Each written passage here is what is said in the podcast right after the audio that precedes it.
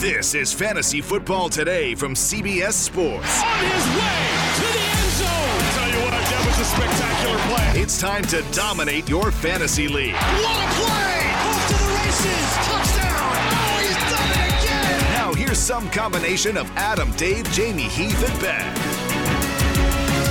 How many tight ends made our top 24? How many quarterbacks made our top? Okay, you know the answer to that one is zero.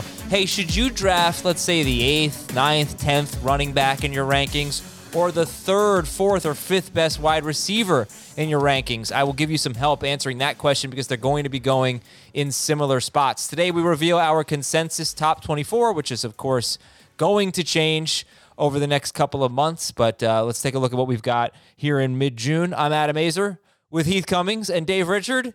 Who had the best weekend this week? Who wants to share? I didn't do anything very special this weekend. Hung around the house, spent some time with the wife, got out of the house a little bit too. May have made some money while I was out of the house. That oh, good. nice. you know, you know what happened to me? Uh, I went out to dinner a couple of times, and both times when I went out, I regretted my meal. Like I, I, I originally Oh. wanted to get one thing, well, come on. What, and what then I ordered they? something else, and then the thing that I ordered was a disappointment. I wish I had, you know, had a time machine. What so were they? What Go were they? Go back and buy uh, Amazon stock. What are we talking about? Maybe get the veal chop. Do you, are you not hearing me when I ask you a question? What what meals were what did you want and not get? You know, what, I wanted to get this like special veal chop that they have at this Italian restaurant in our neighborhood, and it just the price was outrageous. I couldn't, I couldn't do it, I, and I wasn't that hungry. So I went with the lasagna, and uh, the lasagna was a massive disappointment. Like Mm. noodles were stuck together, sauce didn't taste right. It was really just not very good. Mm. And then, uh, and then what did I had? I ended up eating. This is going to blow your mind, Adam. I had a salad for dinner on oh, Saturday night jeez. What happened passed on passed on getting uh, meatloaf and went with a salad. Ugh. God, I would do any regret all over the place. I would do anything my for dinner. Dave, but I won't do that. Okay, shouldn't have passed on the meatloaf. Heath, I hope you had a great weekend too. Welcome to the show. Let's get into the news. Uh, okay, I got a lot of news here. A lot of news. Heath, I want you to tell me what you think is the most important thing right now. Okay, and we can talk about all these things individually. But what's the big headline? We've got Philadelphia's running backs running back coach Jemal Singleton didn't endorse having an every down back. We've got Amari Cooper. He, he's likely going to miss the start of training camp with an ankle injury. Saquon Barkley not giving a timetable for his return. Let's see. Uh, Jarvis Landry said Beckham looks amazing. Joe Mixon is going to share some third down work. Irv Smith role is not going to be bigger. And I have even more than that. But what's the biggest headline from the Oh, weekend? Don't don't you dare cut out Jakobi Meyers as the Patriots' number one wide receiver, just as he has been ever since last year. Um, no, I think the most important thing there, and we don't know fully yet how important it is, but for me, it's still the Saquon Barkley thing. Like we we just a couple weeks ago were hearing about how they really wanted him to share at the start of the season. He doesn't have a full timetable. He's not 100% right now. They went and made an effort to get Devontae Booker, who did a very good job in a secondary role with J- Josh Jacobs last year. If Saquon Barkley's role looks anything like what Josh Jacobs did last year, he's going to be a massive disappointment as a top five pick. And he is consensus number five right now in our PPR rankings. That's what we're doing today, our PPR consensus top 24. Uh, Salad Man, give me the second biggest headline that I just read off. You mentioned the Mixon thing, right? I did. Yeah.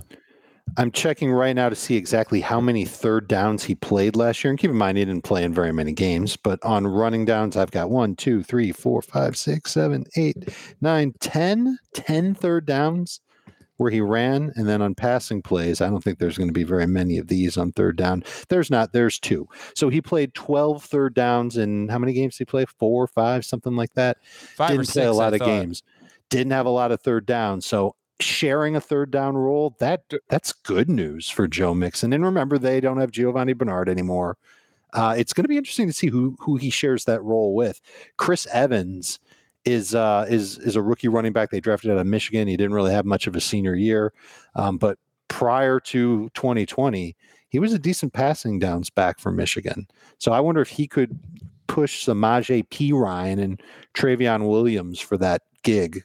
Uh, not that it's really going to matter for fantasy, other than maybe a late pick in best ball or in the Scott Fish Bowl, something like that. Okay, quick follow ups on some of these news items. So I mentioned that Philadelphia's running back coach didn't endorse the every down back kind of role. That's kind of a big meatball right there, isn't No, it? nobody was projecting Miles Sanders for an every down role. All right, so so my question is, how different? I'm guessing the answer is Mixon. If I ask you who gets more touches, Mixon or Sanders, mm-hmm. if it is Mixon, how much of a difference is there in touches in your mind between Mixon and Miles Sanders? Probably an average of two and a half a game. Off the top of my head, because I think Sanders, I think he can still get 15 touches per game. I think the majority of them will be carries because Philadelphia just added too many backs that can handle passing downs work.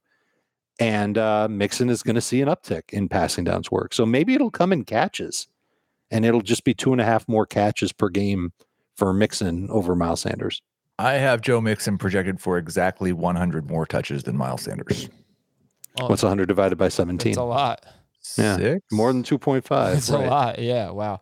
Okay. Um, how about Irv Smith? Uh, the Vikings saying his role won't be bigger this season. And actually, if you look at the last four games without Kyle Rudolph, his numbers were, were pretty similar to Tyler Conklin's numbers. And Conklin was was basically uninvolved before those four games. And Smith, I, look, he played 79% or more of the snaps in three of those last four games without Rudolph. So even if his role isn't bigger, he's still on the field 80% of the time. Is this a big news item to you, Dave? Because I know a lot of people like Irv Smith as a sleeper. I think it might have freaked out some people about Irv Smith, but it shouldn't because of what you said. His playing time was already pretty strong, and his targets were pretty good in those games without uh, Kyle Rudolph late last season. So I, I think that it was Mike Zimmer talking up Conklin a little bit more and insinuating that Conklin's going to be on the field a lot as that second tight end. I still see Irv Smith as that top tight end, and I think Irv Smith is still going to be worth taking as a top 12 fantasy tight end. Kansas. that- oh, the, sorry. The thing is, like, I don't think the targets that we've seen have been it. like. There's been some games where he scored some touchdowns, and that was great. He had one game last year with more than five targets, and you look at those last four games. He had one game with more than four targets. Mhm. If- and, and that was like with Cousins throwing 40 times a game. He had a 13% target share. Right. He's got like he's got 90 targets in 28 career games. And like half of the games he had more than half. Majority of the games he has with more than five targets happened two years ago. Yeah. Uh, okay. Uh, so moving on from Irv Smith, Kyle Long of the Chiefs now. He hurt himself. So hopefully he'll be back for week one, but that's not a certainty. He has a knee injury. Green Bay tight end Jace Sternberger suspended for two games for violating the substance abuse policy. And then I, you know, you mentioned the Jakobi Meyers thing.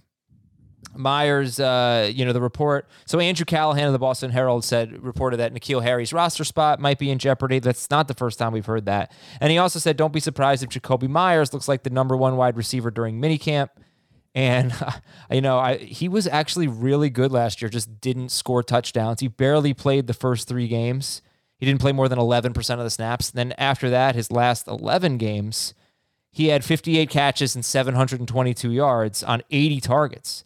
That's at 84 catches and over a thousand yard pace on 116 targets. He was very good. Should Jakobi Meyers be the only Patriots wide receiver we draft? Should he even be the? Should he go ahead of Agholor? Heath, your read on Patriots wide receivers if they even matter. I, I definitely think Meyers should be the first Patriots wide receiver drafted. If you want to draft Nelson Agholor, I don't I don't necessarily have a problem with that. The question becomes because another report that we got, I think, from Ben Volin was that Mac Jones is not close. Like mm-hmm. does not look like he is close to ready. So if you're expecting Cam Newton to start a majority of the games this season, and they last year, I've talked about it quite a bit, led the league in the percentage of their passes that went to running backs and they just went and spent like $80 million on Hunter Henry and Jonnu Smith. I don't know how many wide receiver targets there are. Like, I like Jakobi Meyers, and I think he's the best wide receiver on the Patriots. I still have him projected for 850 yards, even though I have him leading the team in targets. So he he's the one I would rather draft. I'm not drafting him in the first 10 rounds still. He might be good for 10 PPR points when you start him, which, I mean, uh, you look at Agholor, I'm not sure he's quite that good on a week to week basis in PPR. I, I, think that maybe you'll see that Meyers is the most consistent, but I don't see a lot of upside for him. And as long as Cam's the quarterback, you have to assume that the Patriots are going to run the ball quite a bit. The strength of their team is certainly going to be with their offensive line and their deep run game. They've got a lot of powerful runners who can, you know, gain some ground. It's it's not going to be pretty football, but it's going to be an extension of what they did last year. I think they're going to try and throw a little more after all the after all that they've added in free agency. That would make sense. And then you've got to look at Jonnu, who is more of a wide receiver than a tight end, and he would cut into the type of targets that Meyers would get and that Agholor would get. So I, I agree with Heath. It's a mess. Not really interested in drafting any wide receiver from New England. Jonnu is the only one I'm moderately interested in drafting. And Kadarius Toney, Giants rookie wide receiver, first round pick. He has been working with the second team. I know he had uh, kind of an injury, but yeah, it's uh, you know it's it's a crowded it's a crowded uh, spot for him on the team, I guess. Crowded receiving corps, and not sure if you guys are interested in Darius Toney, but I'm not. I'm not drafting him in redraft leagues. Uh, okay, if you have any sharp objections to that, please speak now or forever hold your peace. Forever? Yeah, we are going to be live on the Fantasy Football Today YouTube channel Tuesday night at 7 p.m. Eastern. That is Fantasy Football Today, or that is youtube.com slash fantasy football today. Another mock draft. This time it's PPR. Last week we did PPR, but it was super flex. This will not be. This will be a regular flex. Um, and Ben Gretch is coming on to join us on Tuesday Ooh. night. Yeah. Awesome. Very excited. We had a great turnout last Tuesday, so make it even better this time. Hop on in, watch the draft, and we've got great visuals of the draft room. So if you watched our Twitch streams last year, we didn't have the same uh, capabilities that we have now on video, but you'll be able to see the picks as they unfold. You'll be, you'll be, able to see the teams when we take a look at individual teams, and you'll be able to ask questions. And we had a lot of fun. So Tuesday night, 7 p.m. Eastern, youtube.com slash fantasy football today. By the way, the rest of this week, after today, we're doing the consensus top 24 right now, or in a few minutes. Sleepers, breakouts, busts the rest of this week, Tuesday through Thursday. All right. Uh, here's a segment called Getting Some Buzz, Buzz, Buzz, Buzz. Here are some players who are getting some buzz. Laviska what, what was that supposed to reference? Just, you know, just like a generic cheesy segment intro. It would have been better if you'd pretended to be just a little bit tipsy and like yeah. you're catching a buzz. I'm not so or good if you were uh, Buzz Lightyear. Listen, listen, guy. Hey, these guys may be going to infinity and beyond. Hey, you mm. shut, you shut up, you shut up over there, Heath. All right, because these guys that just sounds like the way you talk to me on every. Podcast. These podcast. guys catching a buzz. yeah, it's true. All right, Laviska Wait a minute. Was that you pretending to act inebriated? Yeah. How'd I do? N- not good. it's it's very foreign to me. Okay.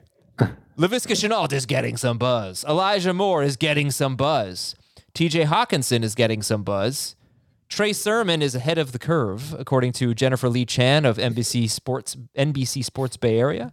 Mm-hmm. And then the Denver Post's Ryan O'Halloran thinks that Javonte Williams will be the week one starter for the Broncos. Ooh. So that's a lot of rookies. That's more Sermon and Javonte Williams. I'm assuming there are more rookie buzz articles that I just didn't know about because that's what happens. But also Shenault and Hockenson. Dave, who are you buzzing about? Oh, I'm I'm definitely intrigued by Elijah Moore and what he can offer this Jets offense. We're talking about a, a, receiver who is probably better suited to begin his career in the slot than outside, but he can line up anywhere. This is an offense that I think is going to be very much predicated on Zach Wilson moving around the pocket and completing a lot of short passes with a couple of deep balls mixed in. Moore is a perfect target for him in that regard. He's good at getting open. He's got good moves. I think that he's got a chance to get you north of 50 catches as a rookie. And if he can crack the starting lineup, maybe that number blossoms to like 65, 70 catches as a rookie. Great guy to target with a late pick. Definitely take him ahead of any of these Patriots receivers that we talked about three minutes ago. Okay. Heath, anything else? Shenault? When's the last time we were excited about taking a jet over a Patriot? Yeah. Um, I'm sure it's happened. Well, I mean, wide receivers, I think. Um, yeah, most years. Yeah, Edelman was Edelman. There. Yeah, it's true. We he was a thing for a long time. Um, no, I think Elijah Moore is the and like the thing with Elijah Moore is it may come down to Jamison Crowder Um, if they're able to talk him into saving them even more money under the cap, then uh, it'll be tough for Moore to make an immediate impact. But doesn't sound like Jamison Crowder wants to take a pay cut on a team that's twenty six million dollars under the cap and not competing. Do you think Javonte Um, Williams should be drafted ahead of, Melvin Gordon? I'm not ready for that yet. I do think the Laviska Shenault one's probably the interesting one for me because we've got a new coaching staff, we've got a new quarterback, and a new opportunity for three receivers that probably aren't that much different.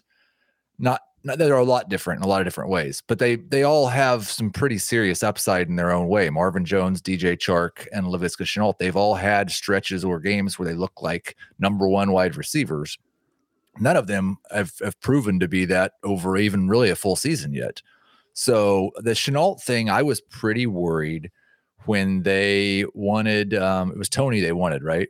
Yes. And then settled for ETN and then talked about playing him at wide receiver because Shenault's kind of a running a wide receiver in a running back's body and does a lot of the things that it sounds like they want to do with ETN. But he's getting this buzz. They're talking about DJ Chark not playing as big as he is. Maybe Laviska Shenault will just be the number one wide receiver on Jacksonville. Last four games of last year, he averaged more than eight targets per game. Um, I'm pretty excited about him. He's definitely going to be worthy of a late pick.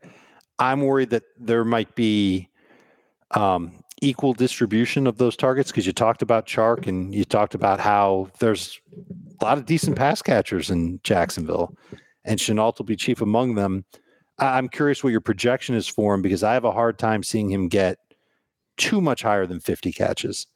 Like I, I could see him getting to 55, but I could see Marvin Jones getting to like 70, Chark getting to 65, and I mean- ETN getting to like 45. And there's just a pretty spread out distribution among those four guys. Yeah, I mean, he had 58 and 14 games last year as a rookie. So I don't think it's fair to set our expectation for him below that. Even though there's Marvin Jones is there now, even though ETN is there now. Yeah, I um I've got him projected for 71, but still just 750. I think it will depend on how much they use him, if at all, in the running game. I've got 100, and, and I think this is Mhm. something I'll probably change the next week. Right now, I have 136 targets for Chark, 106 for Shenault, 106 for Marvin Jones, and 71 for E ETN. Mm, that's a lot for Chark, leading the leading the pack there. You know, he he was pretty close to his 2019 pace last year. He just didn't play as many games. He wasn't quite as consistent, but his his catch rate was it was it wasn't great. Not that it was amazing two years ago, but with Minshew it was 61 percent, 60 percent with Luton, 41.2 percent with Mike Glennon. So Glennon definitely sank Chark for those few games that they played together. But I, I think his pace was I have it right here. His 17 game pace from 2020 was 136 targets, 82, 10, 70, and 70, or 10, 70, and 7. I don't know why I said 70. It's 70 touchdowns would 2019, no, record. not 2020. No, that's his 2020 17 game pace. What? Yeah. And it's pretty close to what he did in 2019. Oh, I don't have anything like that. I got What, Well, I what do you have have for his 16. 2020 17 game pace? I don't have a 17 game pace. I have a 16 game pace, but it was 114 targets. So there's no way either I'm off or you know, Um, yeah, he was he was like seventy five percent of his yards per game. In 2019, he averaged 67 yards per game. In 2020, he averaged 54 yards per game. All right, I'll double check my math on yeah, that. no, I, look, I could easily be be wrong about this. Uh, uh pro football. Yeah, no. Okay, so you can just go to Pro Football Reference, go to his game log. This is how I do all my 16 game paces, unless there are games I have to subtract. Then I have to do the manual math. But 13 games he played, 16 game pace was 65 catches, 869 yards, six touchdowns. This is DJ Chark we're talking about, right? Mhm. On 114 targets. So. Um, that's No, it could definitely be me. that's not really as good as he was. It's uh, me. As okay, uh, in 2019 when he had a thousand yards and eight touchdowns in 15 games on 118 targets. But I've mentioned. You know this what? bef- What's that? I think I figured out why my numbers were what they were. Just give me one second. Give me one second. Okay, um, but I, I do think like it's it's kind of viewed as a foregone conclusion in most people's minds that DJ Chark is like a better candidate to be a number one wide receiver than Laviska Shenault. Laviska yeah. Shenault was drafted about 20 picks higher than DJ Chark was. Mm-hmm. Chark has reached 14 PPR fantasy. No, I was listening. You're right. he, I, yeah, you're right. What am I supposed to say? Yes, true.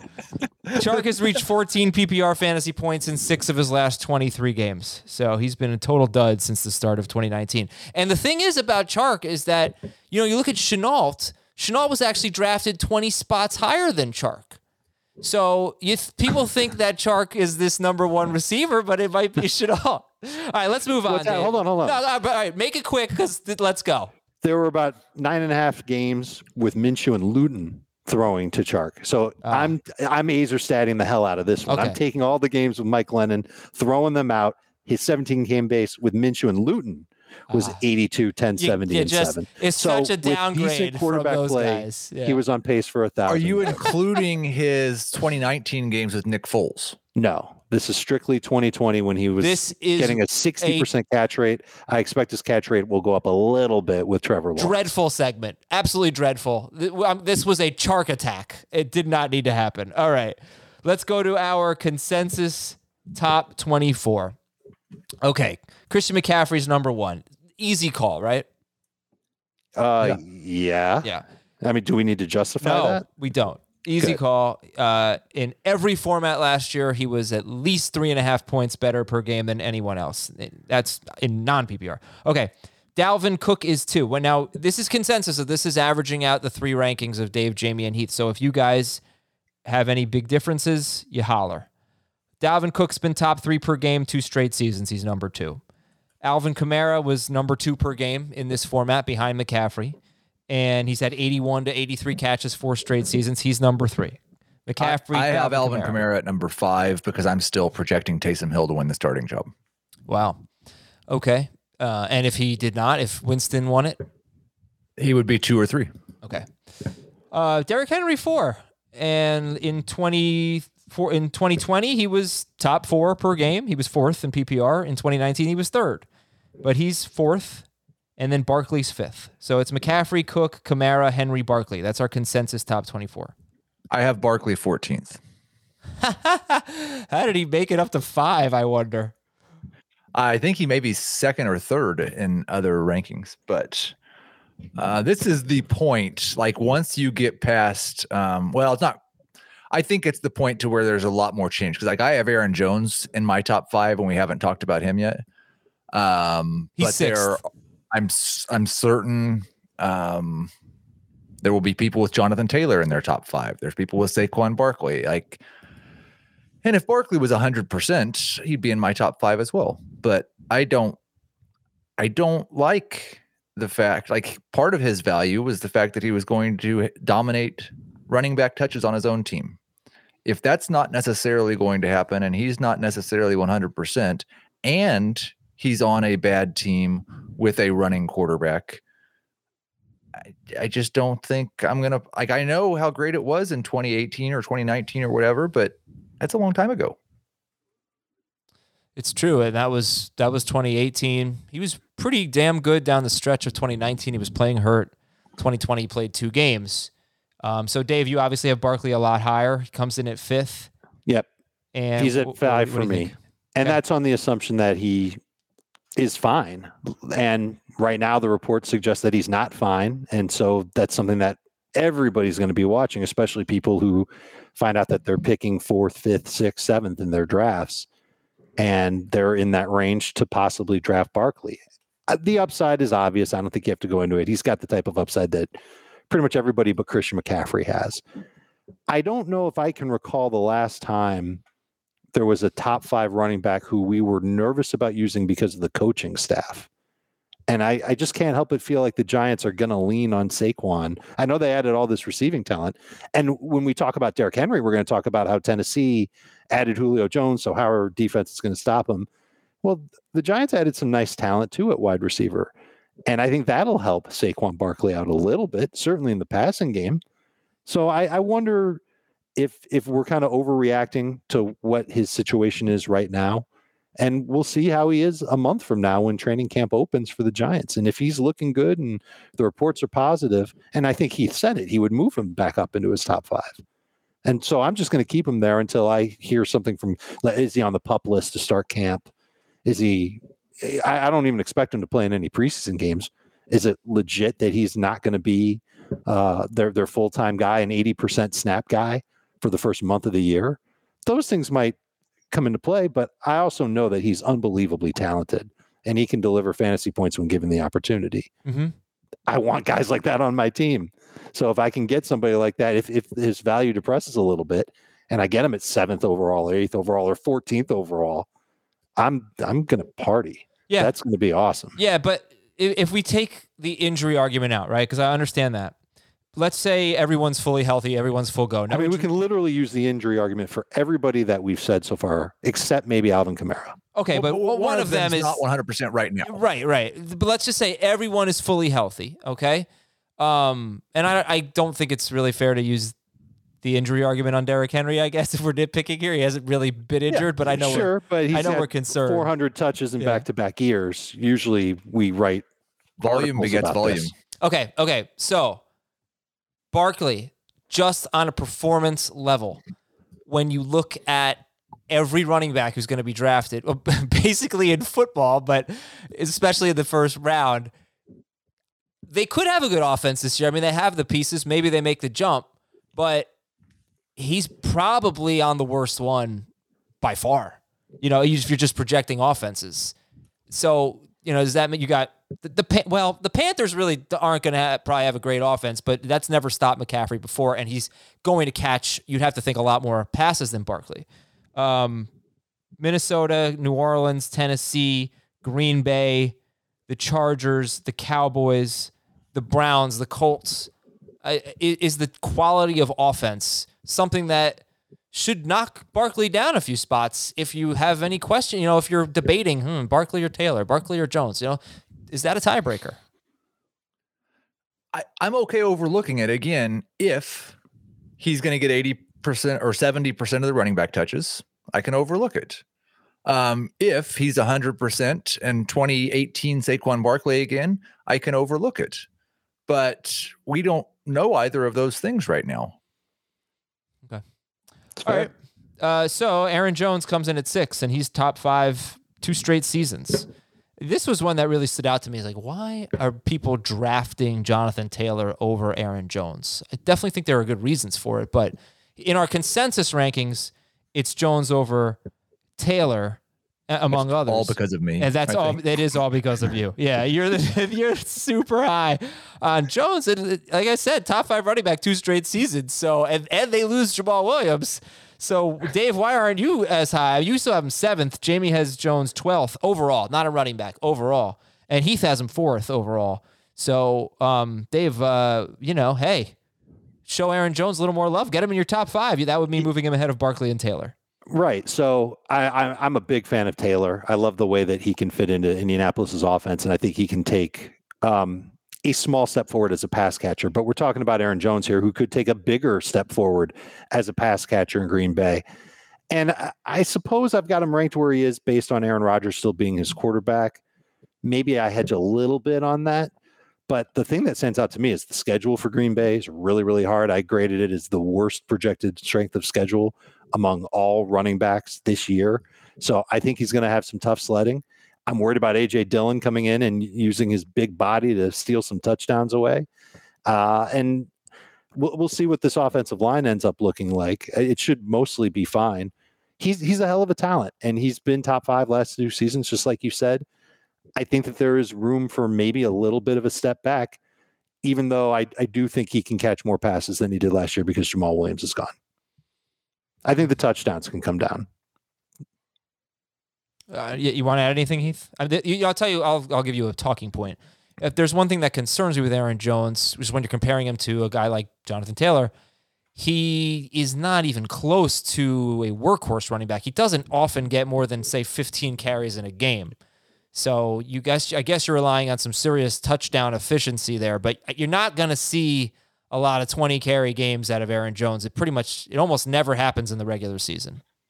Yeah, but like two years ago, he averaged 17.9 touches a game, and last year he averaged 17.8 touches a game. And both years he finished as a top five running back, even better than that per game, I think. So I don't like Alvin Kamara is also not a workhorse running back. There will be very Right. few 20 touch games for him. True.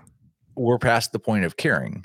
And I just think that what Jones has done the past two seasons, especially with Williams gone, because if Dillon takes some short yardage work, which I don't know that he will, Jones has been pretty great at it.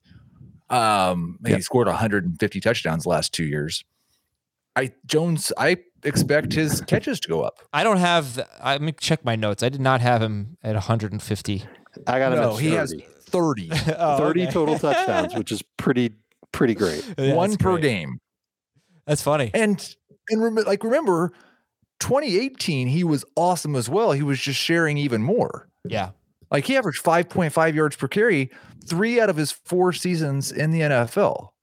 For life, man. Yeah. YPC for life as Adam Aizer would say. All right. So he's six in our consensus. We got Travis Kelce coming in at number seven. He has been a top, he's been the number one tight end four or five straight years. He's been the, a top 12 wide receiver four straight seasons. So you're getting him at tight end uh, at seventh. Ekeler at eight. Zeke, nine. Taylor, 10. So we'll stop there and we'll go Kelce at seven, Ekeler, eight, Ezekiel Elliott, nine, Jonathan Taylor, 10. Dave, thoughts here at, and Kelce being ahead of those guys and just this group in general? Ke- Kelce, Ekeler, Zeke, Taylor, seven through 10. I have no problem if a fantasy manager wants to take Kelce ahead of those running backs because they want to take the safe play and they want to get the tight end who's plays like a top 12 wide receiver and you start him at your tight end spot. And maybe you just don't buy back into Zeke after what happened last year or Ekeler, whatever. Go ahead and take Kelce. I, I can't fault anybody for doing that. The track record is too good. But I I know that I can find a comparable tight end to Kelce if I'm at this point in round one, seventh overall, when I'm back up on round two. So if I have to have a tight end, if I got to have a top three tight end, I'm sure that one of Waller or Kittle will be there for me. It's a drop down from Kelce, but it's not that steep of a drop. Uh, and and I know that I can land a running back, especially in PPR. I think Ekeler or Taylor, Taylor would be my favorite. Ekeler close behind him. Those guys have a chance to get just huge numbers this year. Certainly in the pass game for Ekeler. So you saying you would not take Kelce ahead of? I would not. I would not. I would take the running backs ahead of Kelce and cross my fingers that either a great tight end or a very good running back will make it back to me in round two. It's a, you know, it's an interesting way of framing it as saying that you can get Waller or Kittle in round two. Yeah, yeah. Um, Heath, anything to add here? Kelce, you do have Kelce ahead of all of these yeah, guys. I think I have Kelce sixth. I would just dispute that that Waller and maybe Kittle will be, but I don't I don't view Waller or Kittle as co- really comparable tight ends to Kelce. I think he was three fantasy points a game better than Darren Waller last year. More than that. Um, I didn't say I, I said that it was a drop, but not a steep drop compared to like if you punt on tight end and you're drafting Robert Tonyan in for round sure, eleven. for sure, Right. yes. It, it's but I, I guess, and maybe it is Like if you want to have the tight end advantage, I'm sorry to cut you off, Heath. If you want to have the tight end advantage in your lineup, you can still do it in round two. It's just not going to be as great as what it would be in round one. You're and that's probab- if Kelce matches what he did in 2020. You're well. I mean, he but he's been the best for Five straight years, years. yeah. Five straight years Uh, so tight end one. Right. Amazing. Um, I guess what you're talking about is the difference between Kelce and Kittle or Waller, and the difference between Taylor or Zeke, and probably Chubb or Mixon yeah, or not Najee Harris. Some right, or Najee. Harris, or yeah, I mean whichever one of those guys you like better. Yeah, there's there's one- so that you're talking about the mid second round pick, whether you're you're going Kelce in round one, running back in round two, or running back in round one and and Waller in round two. The question is, do you have a chance to get George Kittle in round three or Waller in round three? ADP would say no. They're going in Right. the top. No, actually, I'm sorry. ADP would say yes. Kittle's going 29th or 30th. So you have a chance. In a 10 team, you do. Um, no, because you're talking about um, the middle of if you have the seventh overall pick, you're what thirty first. Yeah. In round three, actually have a, you have a decent chance to get George Kittle there if you want him. Uh, so that's something to keep in mind. Doesn't seem like you have a great chance of getting Waller, who's 23rd overall in ADP, but Kittle's 30, 30, 31st. So, I mean, that's kind of an interesting risk to take there. But just look, if just not even thinking about the other stuff, you know, Kelce, I don't think we have strong objections to him going this high. He's no lower than ninth in the rankings. Any strong objections or strong feelings about the three running backs in this range? Um, Ekeler, Zeke, Taylor. Is the order right? Are any of them second round picks for you, Heath? The order's right. The only thing is, like, this is the point after Kelce where I'm taking the top two or three wide receivers in PPR. Mm. So it's not necessarily like I, I think I have it exactly Ekeler, Elliott, Taylor. I may, I may have Joe Mixon mixed in there somewhere. Um, but I do in full PPR have Davante Adams, Tyreek Hill, and DeAndre Hopkins ahead of that group. I've got Taylor at the top of the group. Younger running back, good running team, great offensive line. No question about who's going to get short yardage goal line carries. Uh, I think there's an outside shot at him getting to 2,000 total yards. I really think he's that good. And I think double digit touchdowns is absolutely going to happen. I have Zeke ahead of Ekeler, even in PPR, because I'm worried about the touchdown production for Ekeler. Uh, I'm positive that there's going to be a second running back in play. Ekeler has never really been a short yardage goal line guy. He had one goal line carry last year, and it was a mess. And I expect Ezekiel Elliott to bounce back a little bit. So uh, we'll, we'll see what training camp says, and we'll see if Tony Pollard ends up taking you know decent chunk of work with the first team offense. And if that happens, then putting Ekeler ahead of Zeke, especially in PPR, easy to do. But for now, that's how I have it. I've got Taylor, Zeke, Ekeler, Kelce. If you want to be optimistic about the touchdowns for Ekeler, there are plenty of reasons to be pessimistic, as Dave just outlined. The first four games of 2019, when Melvin Gordon wasn't playing, he had six touchdowns. He had three rushing and three receiving touchdowns. Um, last year did not hold up because it was Kalen Ballage at the goal line, things like that. But there was different that quarterback stretch. too. Yeah, different coaching staff. Yeah. Okay, uh, and so this is a good transition into 11 and 12, which is Davante Adams and Tyreek Hill. And by the way, here's where Tyreek Hill, who's 12th, Adams is 11th, Tyreek Hill is 12th. I don't think Adams needs much justification as wide receiver one right now. This is assuming Aaron Rodgers is with the Packers.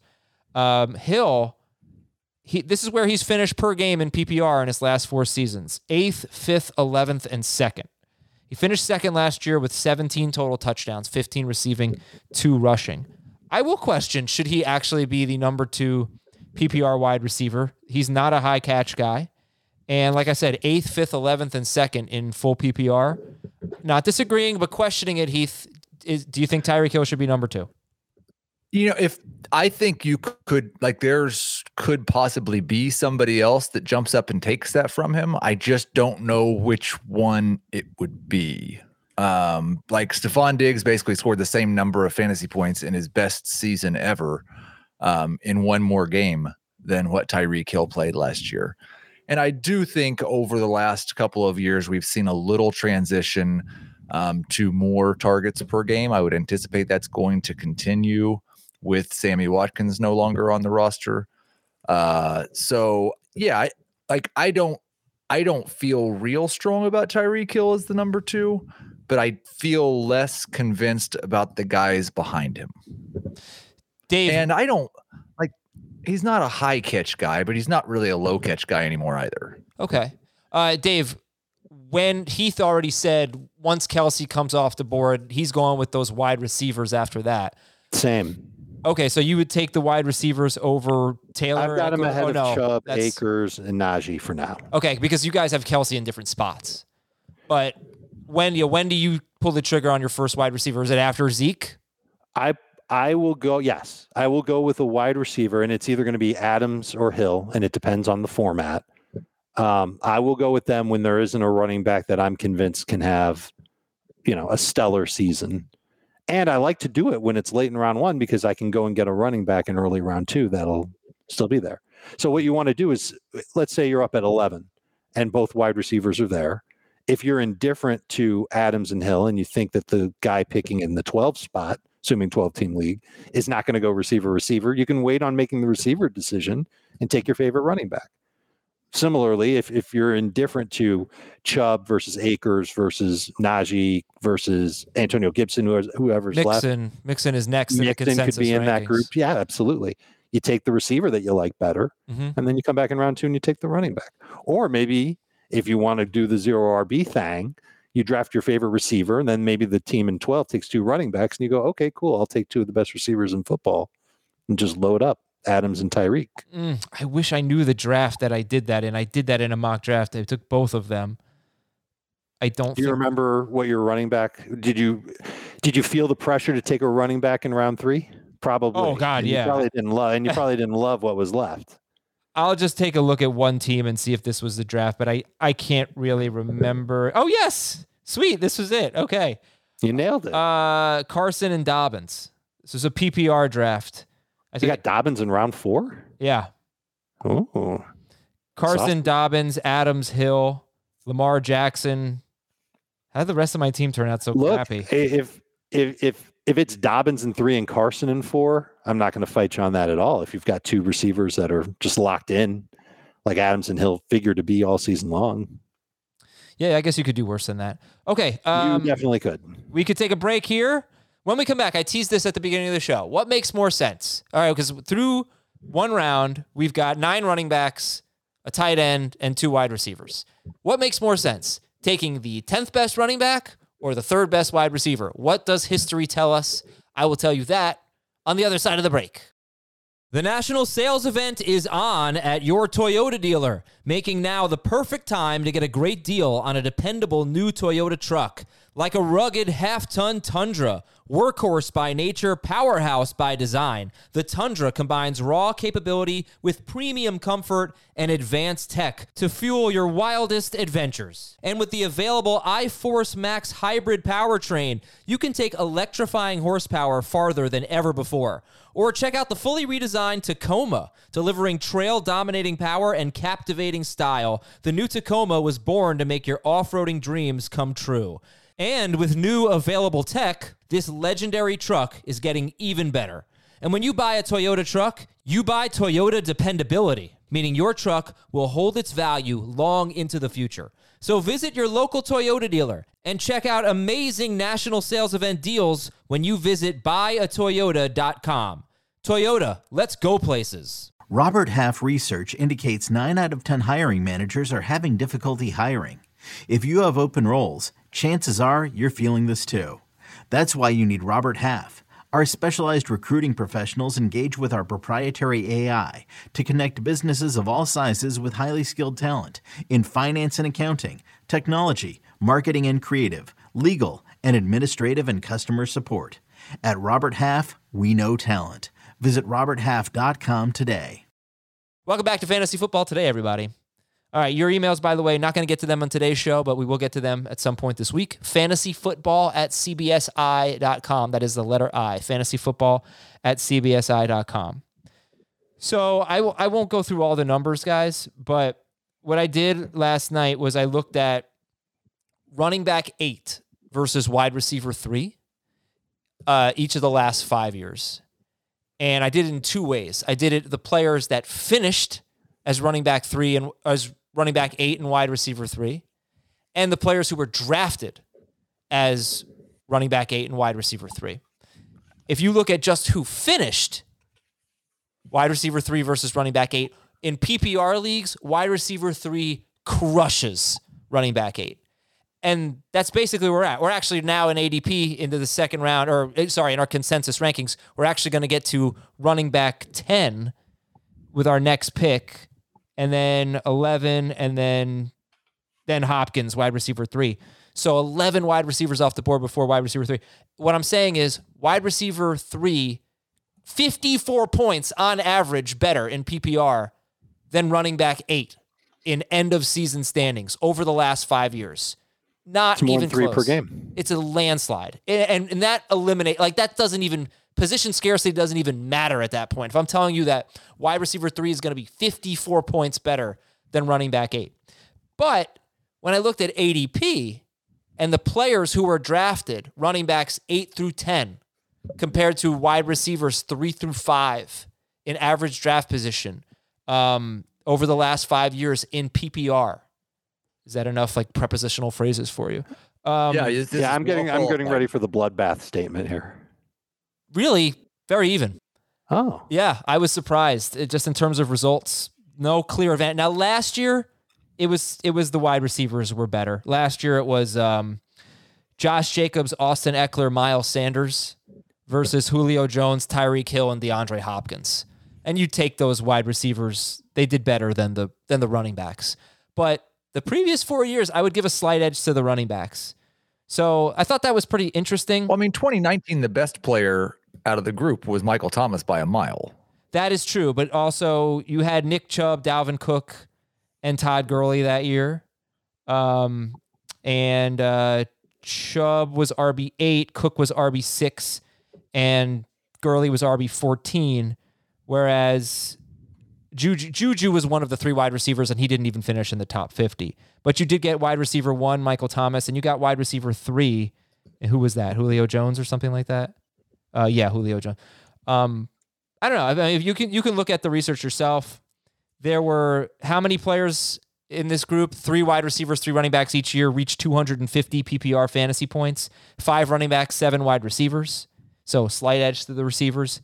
How many finished outside the top 50? Two running backs and three wide receivers. In fact, no running backs in the last four years who were drafted eight through 10 finished outside the top 50. And that's always injury, by the way. That's never just them sucking. That's always guys getting hurt. Uh, so I didn't. I thought that was interesting. But when you just compare who finishes at number three at wide receiver to who finishes at number eight at running back in PPR leagues, it is not even close. It is always the wide receiver. So I guess the the question I had was just, does it make sense to take Joe Mixon and Cam Akers and Nick Chubb ahead of Hopkins and Diggs? I think when you look at like I'm looking at those numbers now, like f- for the first time, and I might have a different opinion afterwards. But it appears to me that knowing that wide receiver three, four, and five, when they where they finish, are going to be so much better than running back eight, nine, and ten, that you're drafting those wide receivers there, and if they just finish where that you're drafting them to, they're going to crush. You're drafting the running backs, and they need to exceed expectations to be better than the wide receivers you have available there. If And the running me, backs and the wide receivers both finish where you're drafting them, you're going to wish you drafted the wide receiver. Yeah, yeah. Right. Sure. So- I, I think the wide receiver is the safer play. Makes perfect sense. And the more upside. but also play. scores a lot more points. So And this is this is by the way exclusive to full PPR. It's a different story in non and half. For sure. Yes. I just, Mm-hmm. And I've got like Mixon, I think I, I have three wide receivers in the first round. So ahead of the Ekeler, Elliott, Taylor group, which is, I think, running back seven ish for me. Um, but then once we get past Mixon, for me, it's Diggs, Keenan Allen, AJ Brown, Calvin Ridley. My next four are wide receivers, and like eight of my next 10 picks are wide receivers.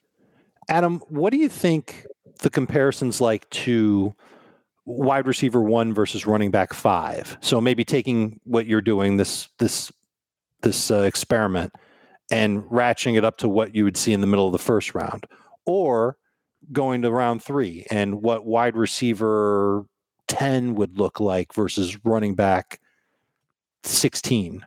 Because I, I bet the wide receiver is going to win every time. I think the wide receiver position is just those guys stay healthier. They catch more passes. Obviously, that helps them in PPR. I think I think it's kind of taken as gospel in fantasy that wide receivers are safer than running backs. But it, I think it's going to be that way across the board, no matter where you pick to compare wide receiver X versus running back X. You know, unless you do something that that doesn't make sense, like running back five versus wide receiver twenty five. And, and I didn't just pick eight through ten and three through five at random. I mean, I think that's No, because that's like this is the Yeah, spot where they're similar going to go in the draft. That's- but I think you could do point, that with though. almost any spot in the draft, and I think you'll see the wide receiver win. that, more that's, often I than think not. that's instructive in that like it's not that we're comparing wide receiver one through three to running back one through 3 Mm-hmm.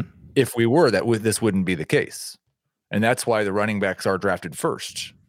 But the fact that now, if we compare them anywhere in the first three rounds, the wide receiver is always better, suggests to me that maybe because those top five running backs are so much better than the top five wide receivers, we've just extended that into the first three rounds, chasing that running back. Right. That's the point. You're trying to find a running, you're buying a ticket for a running back that you hope has top five upside. And when you do that with a wide receiver, it's probably a safer ticket. But then in, in the quest for finding running backs, you're you're going to be left short, certainly compared to everybody else in the league. But if it, it's a pretty good advantage if you can, especially late in the first round, if you can just start your draft with a pair of guys who are pretty likely to score 280 to 300 fantasy points. That's Okay. a that's a good start to a team. Of course there's, it is. There's 30 points a game. Mhm. Now let's figure the rest. Yeah, and Dave, I just did a quick look. Running back five versus wide receiver one. Wide receiver one does win. I think each of the last five years. uh, I was obviously doing this on the air. Um, so your point is taken there. I think the next step in this research would be to see who finishes. You know, as wide receiver three, where where does wide receiver three, four, five usually get drafted? Are these guys who are drafted in the top ten at wide receiver, or is the are these guys you can get in rounds four or five? You know, so it's one thing to to have wide receiver three at the end of the year, but where does that guy get drafted? Because we know we know that at running back there's a big drop off after the first two rounds in terms of production. Um, is it the same case for wide receivers? I, I'll have to look into that. Uh, but I did think that was, you know, it, there's just that's interesting And- stuff and a good conversation there. And make no mistake about it, if you do zero RB and you find a, even one great running back within on draft day or in the first few weeks of the season, you're golden. Like that's the mission of zero RB is to just you're you're And- looking and churning for running backs, and once you find the James Robinson of the 2021 class, you're good to go. Your team's gonna crush it. Tell that to 2019 though, because that guy never showed up. 2019 zero RB was awful. And there aren't a lot of those guys every year. I mean, you could probably piecemeal, you know, a running back for three weeks here, a different running back for four weeks there, but you got to do the work to get that running back. You got to hope that it's the right guy. Yeah. a lot of people like just don't want to deal with that for the same reason why a lot of people don't want to wait on tight end now. People want to get those stud tight ends, so they just don't have to sweat it. They can get their stud, lock them into the lineup, have an advantage over the rest of their league. Yeah, I think um, like five of the top 12 and 10 of the top 20 last year running backs were outside of the first four rounds. Oh, Yeah, it was actually it was a really bad year for running backs. A lot of injuries, right? And 2019 was a really bad year for wide receivers. You should never make too much of what happened last year. That's a big way to get burned. Okay, so we haven't really got into the consensus rankings. I did mention a little bit, but let's take a look at the first five picks th- of round two. First, I keep acting like this is ADP. These are consensus rankings. So it's 13, 14, 15, 16, 17. It's Mixon, Akers, Hopkins, Chubb, and Diggs. Mixon, Akers, Hopkins, Chubb, and Diggs. Who, by the way, Diggs got off to a little bit of a slow start. I think he played 19 games, and based on his last 12, including the postseason, obviously, uh, right? Yeah, yeah, he played three postseason games. His last 12 games, including the postseason, he was on pace for a, for almost seven, 1,657 yards and 132 catches. And that was while facing New England twice, Arizona, San Francisco, Pittsburgh, Denver, Miami, the Colts, the Ravens, the Chiefs. He had such tough competition, and he was on pace for over 1,600 yards. He was amazing after a little bit of a slow start, um, which still included a few big weeks. But okay, I'm sorry. Mixon, Akers, Hopkins, Chubb, Diggs, Heath. What do you think about that 13 through 17 in the consensus rankings? Yeah, it's um I I like the wide receivers a lot here. Uh Hopkins I've got as a first round pick and I think I have Diggs at uh 15. Why is Hopkins ahead of Diggs? He's ahead in the consensus. He's ahead for you, Heath. Is he ahead for you, Dave? No, Okay, Heath. Why Hopkins over Diggs? It's what Hopkins has done for a career and what Diggs did last versus what Diggs did last year. Okay. Like it's it's really just as simple as that. Like when I'm going through my projections process, it it relies on more data than just 2020. Um and Hopkins has been better than Diggs for pretty much their entire careers before last year. don't get me wrong. I love DeAndre Hopkins. He's right behind Stefon Diggs in my receiver rankings. I think both are top 20 overall picks. But Buffalo did nothing to improve their run game. It Tells me that they're going, oh, I'm sorry, I'm sorry. They added Matt Breida. Now, I, I think the offense is going to flow through Josh Allen. I think it's going to mean a lot for Stefon Diggs. I don't think the arrival of Emmanuel Sanders is going to do anything to hurt Diggs. The the rise of Gabriel Davis, maybe it costs a touchdown or three along the course of the season. You look at what they did in Arizona for what it's worth. They brought in AJ Green. They drafted Rondale Moore. I think Moore is going to be a great fit in that offense. I still think that DeAndre Hopkins is going to be that red zone monster for them, just as I was saying last year. And I still think he's going to dominate targets for them. But I think Diggs kind of proved last year and, and the way that that Buffalo offense evolved. Uh, I, I, I just I think that Josh Allen's the better passer than Kyler Murray. And I think Diggs is going to see more targets than DeAndre Hopkins will. Hopkins and Diggs. Diggs did lead the NFL in targets. I think Hopkins might have been second. Yeah, he must have been. He had 160 targets. Um, they had great years last year, and they did that without a lot of touchdowns. So maybe that maybe the catches go down, the yards, but the, hopefully the touchdowns can come up a little bit. Uh, so Mixon, Akers, Hopkins, Chubb, Diggs. Then we get Najee Harris, D'Andre Swift, Calvin Ridley. Underrated. He should be higher than 20th, people. Harris. Yeah, I've got him 18th. I agree. No, higher. Let's go. Um, Harris, Swift, Ridley, AJ Brown. That's our next four. Najee Harris, D'Andre Swift, Ridley, AJ Brown. What are we thinking? Still taking Ridley and AJ Brown and one wide receiver we haven't talked about before I take Akers or Swift or Chubbs or Najee Harris and I'm going the other way. I love the running backs. I'm I'm trying to find that running back with the top five potential. I think Akers has it. I think Najee has it too.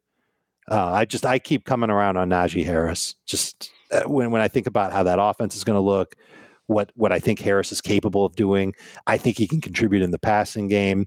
I'm I'm taking my shot on running backs early because I think I can find wide receivers who can give me. Eh, they're not going to give me the same type of numbers that Ridley or AJ Brown would theoretically give me, but they'll be a couple of points behind them on a week to week basis, I would think. So I'm I'm trying to lock up some running backs before that position dies. The receiver position may not really go through a a, a death knell until round eight, nine, ten. I think you can find startable receivers well into round seven and eight. Well, I mean that's always the case, yeah. Um, yeah, but you can't do that with running backs. You can find running not. backs that you could start. You could start James Conner and James Robinson, but I don't think they're going to give you consistency. I think they'd be lucky to give you consistency on a week to week basis. I think some receivers, especially in PPR, that you can find that late can. I know. It just it just comes back to the question of well, you said, I mean, you said you think these guys have top five potential. So you're not just settling, you're not just doing this for the sake of position scarcity uh, you're also looking at, at potential home runs here. Uh, so, and if that? you could have your pick between a top five running back or a top five receiver in fantasy, if it was guaranteed, I think you would take the running back. Absolutely. Um, it's just how many points of expectation are you willing to sacrifice for that chance? Mm-hmm. That's the question, isn't it? Because with this group specifically, like we're now in the running back 15 range, probably. Mm-hmm. And we're still in wide receiver five, six. Right. So you're probably six. talking about 75 points, I would guess, on average, difference between the expectation for these players. That's that's a pretty big difference. It is a big difference, yes. Mm-hmm. Um, the second and, part of the equation, though, Heath, is hey, I know that I can get, according to ADP, Michael Thomas and Keenan Allen, 31st and 32nd overall. Uh, so I guess I'll just go with the running back run here.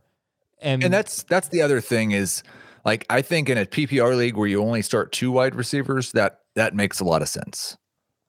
Most of the leagues I'm in, in all of our mock drafts anymore, it's two running backs and three wide receivers. And a flex. And a flex, right. which in PPR should probably be a receiver. All right, so let's finish out the top 24. I'll recap 13 through 21. Mixon, Akers, Hopkins, Chubb, Diggs, Najee Harris, Swift, Ridley, AJ Brown. Last three picks or last three spots in the rankings Justin Jefferson, Antonio Gibson, and Darren Waller. Jefferson, Bingo. Gibson, Waller. Oh, bingo! We have a Who's the- bingo. I got a bingo, Adam. Okay. All the 24 names that you said in the consensus top 24 are in my top 24. Ooh, That's, cool. Uh, that, I I kind of got the feeling that was the case. I think that Shraggy B maybe did a consensus of Dave and Jamie's rankings. no, otherwise Aaron Um, Jones would have been so No, high. Jamie's got Fourth of- McLaurin. I think he's got McLaurin in his top five or something like that. So a fourth of my top 24 didn't make the list, but uh, a fourth. I want to know those names. okay. Uh, I've got Keenan Allen at number 16. Okay. I've got Michael Thomas at 21, yes. Allen Robinson at 22, hmm Terry McLaurin at 23, not quite a fourth, a sixth. and they're 21. Most of them are 21 through 23. Um, so Somebody hates boo-hoo. Keenan Allen. yeah, Somebody Keenan. Allen Probably being me. in I've the got him top at 32. 24. Whoa. 32. 32. It's pretty low. Jamie has him at 32. Sorry, 30 as well. Uh, yeah, that's interesting. I just said what did I say last last show or two shows ago? He's never been outside the top 12 per game or last four years. He's been top eight three of the last four years per game in PPR at wide receiver. So I have Antonio Gibson at 32, so I guess that's that's fair. I did think it was he really seems to be sort of solidified. People love Antonio Gibson, I feel. Uh, and he's 23rd in the consensus rankings. Waller's 24th. Yeah. Uh, I guess Heath, you want to want to comment on that? Gibson? Um, no, it's it's that's a that's one of those situations that um, we've got to do a lot of projecting and guessing because, uh, like Ryan Fitzpatrick doesn't throw to his running backs near as much as Alex Smith does. Obviously, um, J.D. McKissick caught like 110 passes or something last year, playing the same position and they just added Curtis Samuel, who kind of plays the same position. And they've talked about wanting to throw the ball more downfield, and then they've also talked about wanting to throw it more to Antonio Gibson. So maybe he's going to line up out wide and run fly routes, but I like that one's difficult for me to project. Yeah, but what about as a running back? I think as a running back, he needs a boost in receiving game production to be drafted over all these wide receivers in a PPR league. Okay. Like I don't think that offense is going to be good enough for him to have a, a even a, a Josh Jacobs type role last year and be he's got some touchdown regression coming himself. He's not going to score at the same rate that he did last year. Okay. And final thoughts? Just on Keenan Allen, I think he's going to be very good. I just don't know if he can be top five good. And I think he might struggle a little bit to be top 10 good. The second half of the schedule for for the Chargers isn't great. It's a it's a very good schedule early on, so it wouldn't surprise me if Keenan Allen got off to a great start. But I, I think he could struggle a little bit. There's also the question about Herbert having a sophomore slump. Could that hurt a little bit? Uh, nine of 13 games with Herbert, Keenan had at least 14 PPR points. That's pretty good. I I think he'll be consistent enough to be like a borderline wide receiver one in terms of production. You'll start him as a wide receiver one. But when the schedule gets rough a little bit later on, I wonder if that'll hurt Keenan Allen. And I wonder if any of the other receivers that they added could take away just enough work. And I wonder if Austin Ekeler being healthy for 16. The receivers that they away work. added, that can't be a huge they're they're going to have they're they're they're going to have to do something there because they've they've gotten by with Keenan Allen and the air yards of Mike Williams, which are basically like ghost numbers. He has like one great game every Well, six Austin weeks or something though. like that. Austin Ekeler, I think. Ekeler could hurt a little bit, but I, I feel like they're going to try and establish some downfield threats. I don't know if that's Yeah, going to be anybody consistent. that's fine. But you saw it last year with Guyton and Tyron Johnson. They would have a deep ball. Yeah, that's and- fine. That could happen, and uh, that's it's- and I- I- still listen, Keenan I'm Allen not- has I'm his job, has Keenan role. Allen is going to be terrible by any stretch. I've got him ranked fairly high. I just don't have him ranked as high as he does, Um, or as I you do, Adam. say, like from week two through 15, which is when he played with Herbert healthy, Keenan Allen was number five wide receiver, and that included one game that he only played like 20% of the snaps because he left early. What was his point? Is that points per game? He was a number. Uh, he was was that, two? just under 20 fantasy points per game. Yeah, that's good. A lot of catches. no, yeah, you a lot can't of complain about that. I'm sorry, 18.4, just under 19. That's still really, really good. Uh, Heath, let's make a Justin Jefferson, Allen Robinson bet. A Justin Jefferson, Allen Robinson bet. Okay. I'm going to tell you, Justin Jefferson's going to outscore Allen, Allen Robinson by at least 50 points this year. okay. That's it. Yep. And if he doesn't, you're going to buy me a hundred and fifty dollar steak. Is that what the deal is? and then you're going to cook it and give it to me. Okay. Uh, I don't. Yeah, oh, right. Um, yeah, I don't know. We'll figure something out. But Jefferson, you have Jefferson 25th in your overall rankings. That's all positions, and you have Robinson 22nd. So just two spots apart in wide receiver rankings. That's he it did outscore show. him by eight points last year. So Jefferson did. yeah, maybe he'll be five times better. Yeah, I would say so. Six times better. All right, well, uh, we'll talk to you all on tomorrow's show with some sleepers. Get ready for that. And we'll talk to you Tuesday night, 7 p.m. Eastern. YouTube.com slash fantasy football today. Live mock draft with Ben Gretch. Woo! Have a good day, everybody. Talk to you Tuesday.